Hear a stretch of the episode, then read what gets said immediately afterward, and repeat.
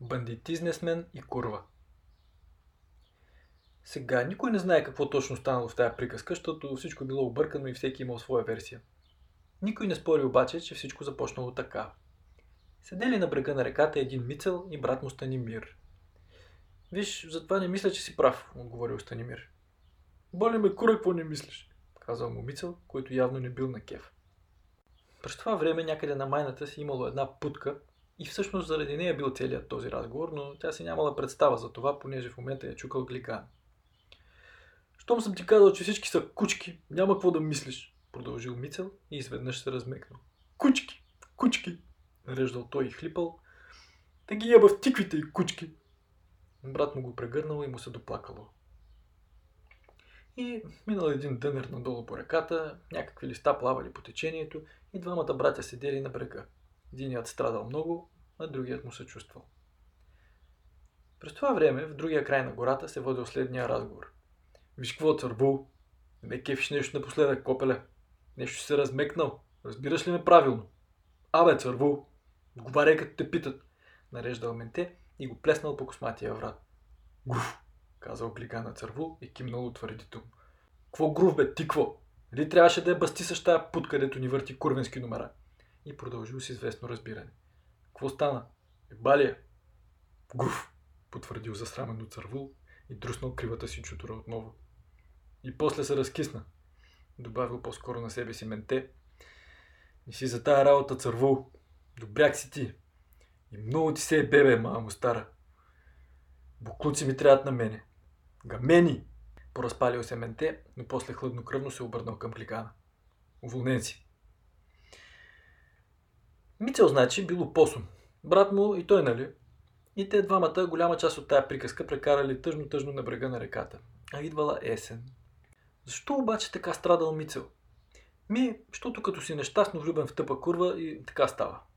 Ето, щастливо влюбен няма как да си, като току-що си научил, че обектът на съкровените ти чувства яко се търти под пъти над път и цялата гора е минала през задния и двор.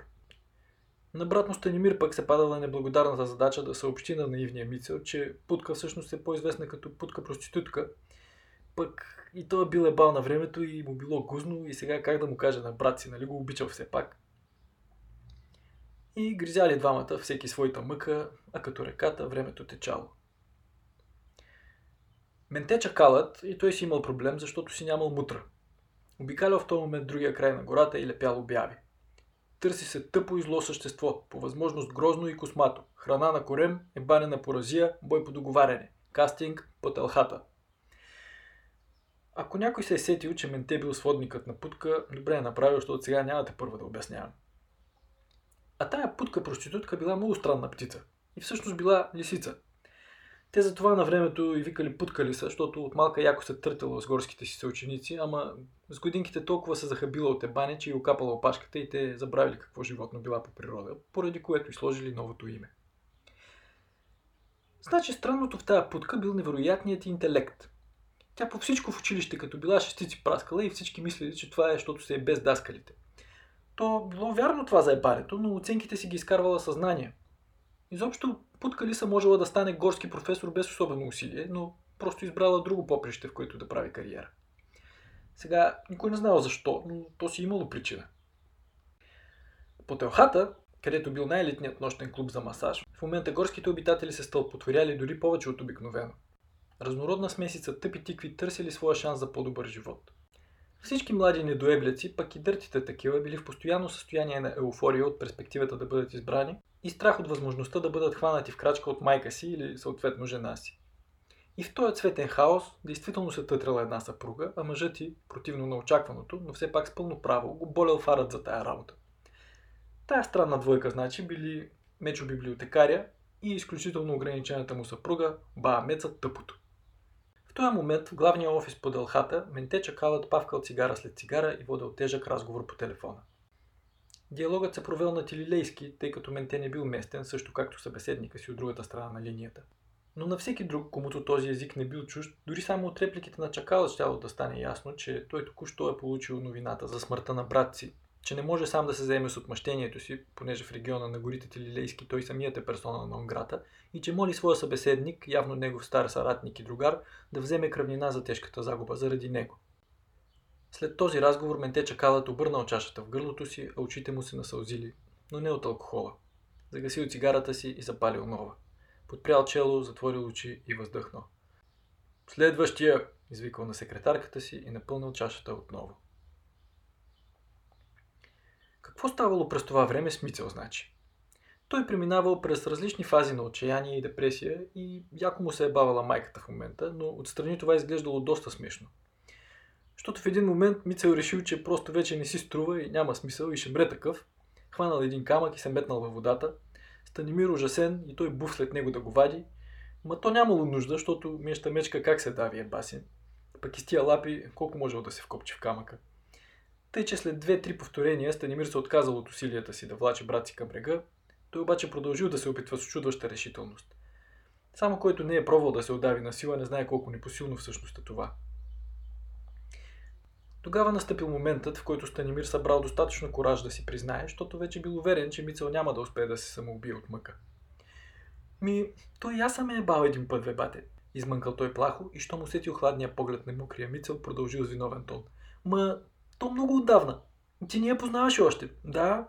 И даже въобще не ми хареса. Да. Изобщо. И тя каза, че ми е малка пишката бате и че за нищо не ставам. Да. Продължава да се оправдава с нарастваща паника Станимир, който си изненада, но не и облегчение установил, че при тази новина брат му не ще да се самоубива, а да пречука него. И от страх съвсем оплел конците. Ма, те всички са ебали, бате. Не съм аз крив, не съм аз виновен. Без да искаме чуках, честна дума. Тя даже насила ме наеба и ми взе парите. На това опосумите били големи олигофрени. Следващия, моля, казала Мило катеричката Мила и в този момент осъзнала, че пред нея чака баба Меца тъпото. Тя нали била видяла обявата на едно дърво и си помислила. Че аз космата ли съм, не съм ли? Ма че съм тъпа, всеки го казва. Храна на корем, къв корем, чи корем. Аз що не взема да отида? И отишла. Извинете, госпожо, мисля, че е станало недоразумение. Обявата е за охранители, за мъжки горски обитатели. Съжалявам, че сте изгубили времето си. Следващият, моля. Сега, ако не била толкова мила, катеричката Мила въобще нямало да си прави иллюзии, че така лесно ще отпрати баба Меца. Чинтапелтен пише мъжки, изрвала провлачено тя. О, толкова съжалявам. Грешката е наша. Извинете ни. Предполагаше се, че това се подразбира. Баба Меца поседяла, поседяла, огледала се насам натам, обърнала се към Мила и изревала дебилно.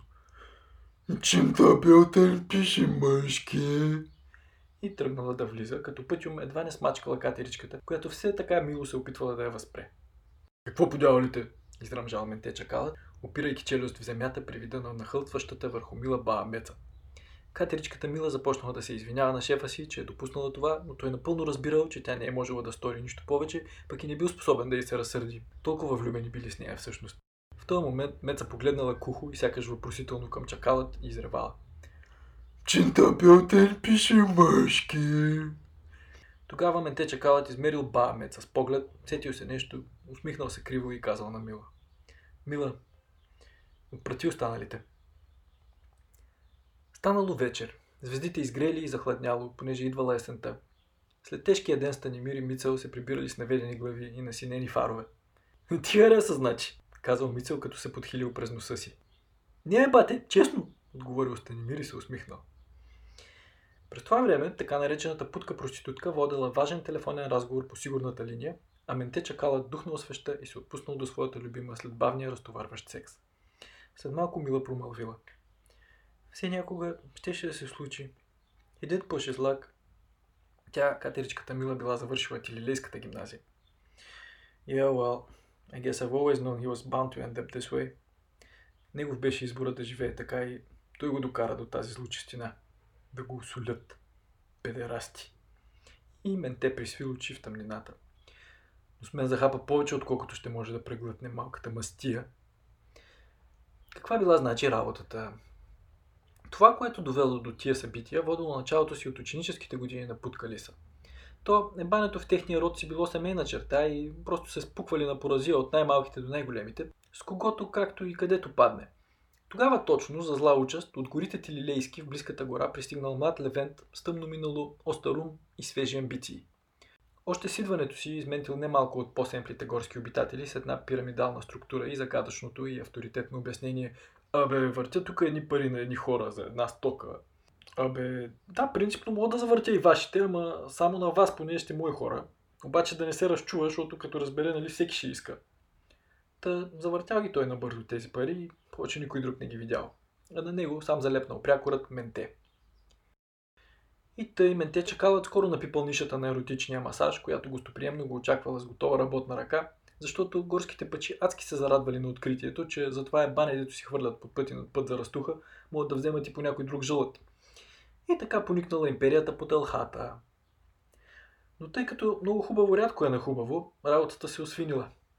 Курва са, по-голямата сестра на Путка, която била една от първите и най-тачени служителки в холдинга, неочаквано била наебана до смърт на едно частно партия от самия брат на Ментеча Кала, който му бил дошъл на гости с цялата си тилилейска глутница. Тогава Путкалиса изоставила надеждите за обещаваща академична кариера и решила да се инфилтрира по делхата, за да отмъсти закончената на сестра си. И ето, че постигнала целта си. Прекият виновник вече си платил. Това обаче още не изчерпвало нейната жадувана вендета. Но имало известни осложнения. Например това, че тъп бандит няма, само тъпи наемници. Менте чакалът още от начало бил наясно каква е играта на Лиса, която се преструвала на някаква си захабена путка проститутка, като си скубала опашката с пинсети. Обаче станало така, че глигана цървуло срал нещата и не бастисал путка Лиса, когато бил моментът, защото я не е бал. Тя пък, като разбрала, че е разкрита, завъртяла два-три телефона, на когото трябва. Чук-чук! Изревала баба Меца тъпото. А, Мецо, кажи бе, казала путка загрижено, като отворила вратата. Какво се е случило? По това време? Да не би да искаш пак да масажирам мечо, да не хърката, да можеш да поспиш. Храс! Отговорила баба Меца и изкъсвала опашката. И в този момент подкалиса нали била много умна и много печена, обаче припаднала и баба Меца я завлякла по делхата. А, какво ста, Лисо? казал престорено менте чакалът и това било първото, което чула путка, щом се свестила. Ми, нищо, вчера ма бъсна един рейс, излигавила се тя и продължила следен глас. Ти ще кажеш какво става.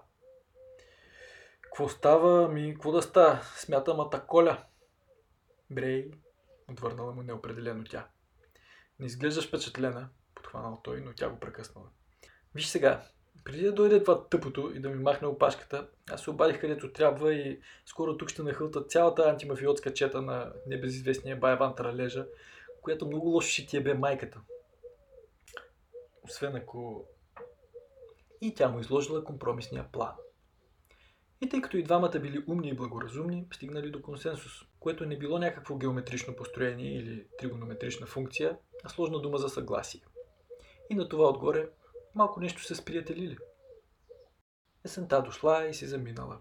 Същото се случило с зимата и пролета, пристигнало дългоочакваното лято и заварило две приятелски семейства на дюшеци на брега, изпълнен с веселия смях на малки катири чакалченца или сопосумчета. Абе, Мицел, така и до днес не разбрах с какво толкова те омагиоса тази путка, че така тотално да си зарибен, запитал го чакалът. Виж какво, батенце, подхванало посумът. През дългия си нелег живот аз бая свят съм изръчкал. Ма такива яки свирки, други просто няма. Ми, удава ми се, скромно свела поглед под калиса. Уф, Мацко, аре ще ме научиш. Примолила се бързо катерчиката Мила, която освен, че била много мила, напоследък як разцвет търпяла в комерциална насока. Ма готова бе, скъпа, с готовност отвърнала путка и двете семейства неусетно се впуснали в дискретна любовна игра, която още по-силно скрепила младото им, но жизнено приятелство. Новопостъпилият в бранша стилист Чакалът от време на време отмятал назад опашката на управителката на фризьорско ателие по делхата, за да ни влиза в очите, докато демонстрира на жена му легендарните си бибитки, понеже след този инцидент тази опашка е била присъдена на главата, откъдето водила началото си и цялата модна тенденция. От тогава всички путки ходили с бретони.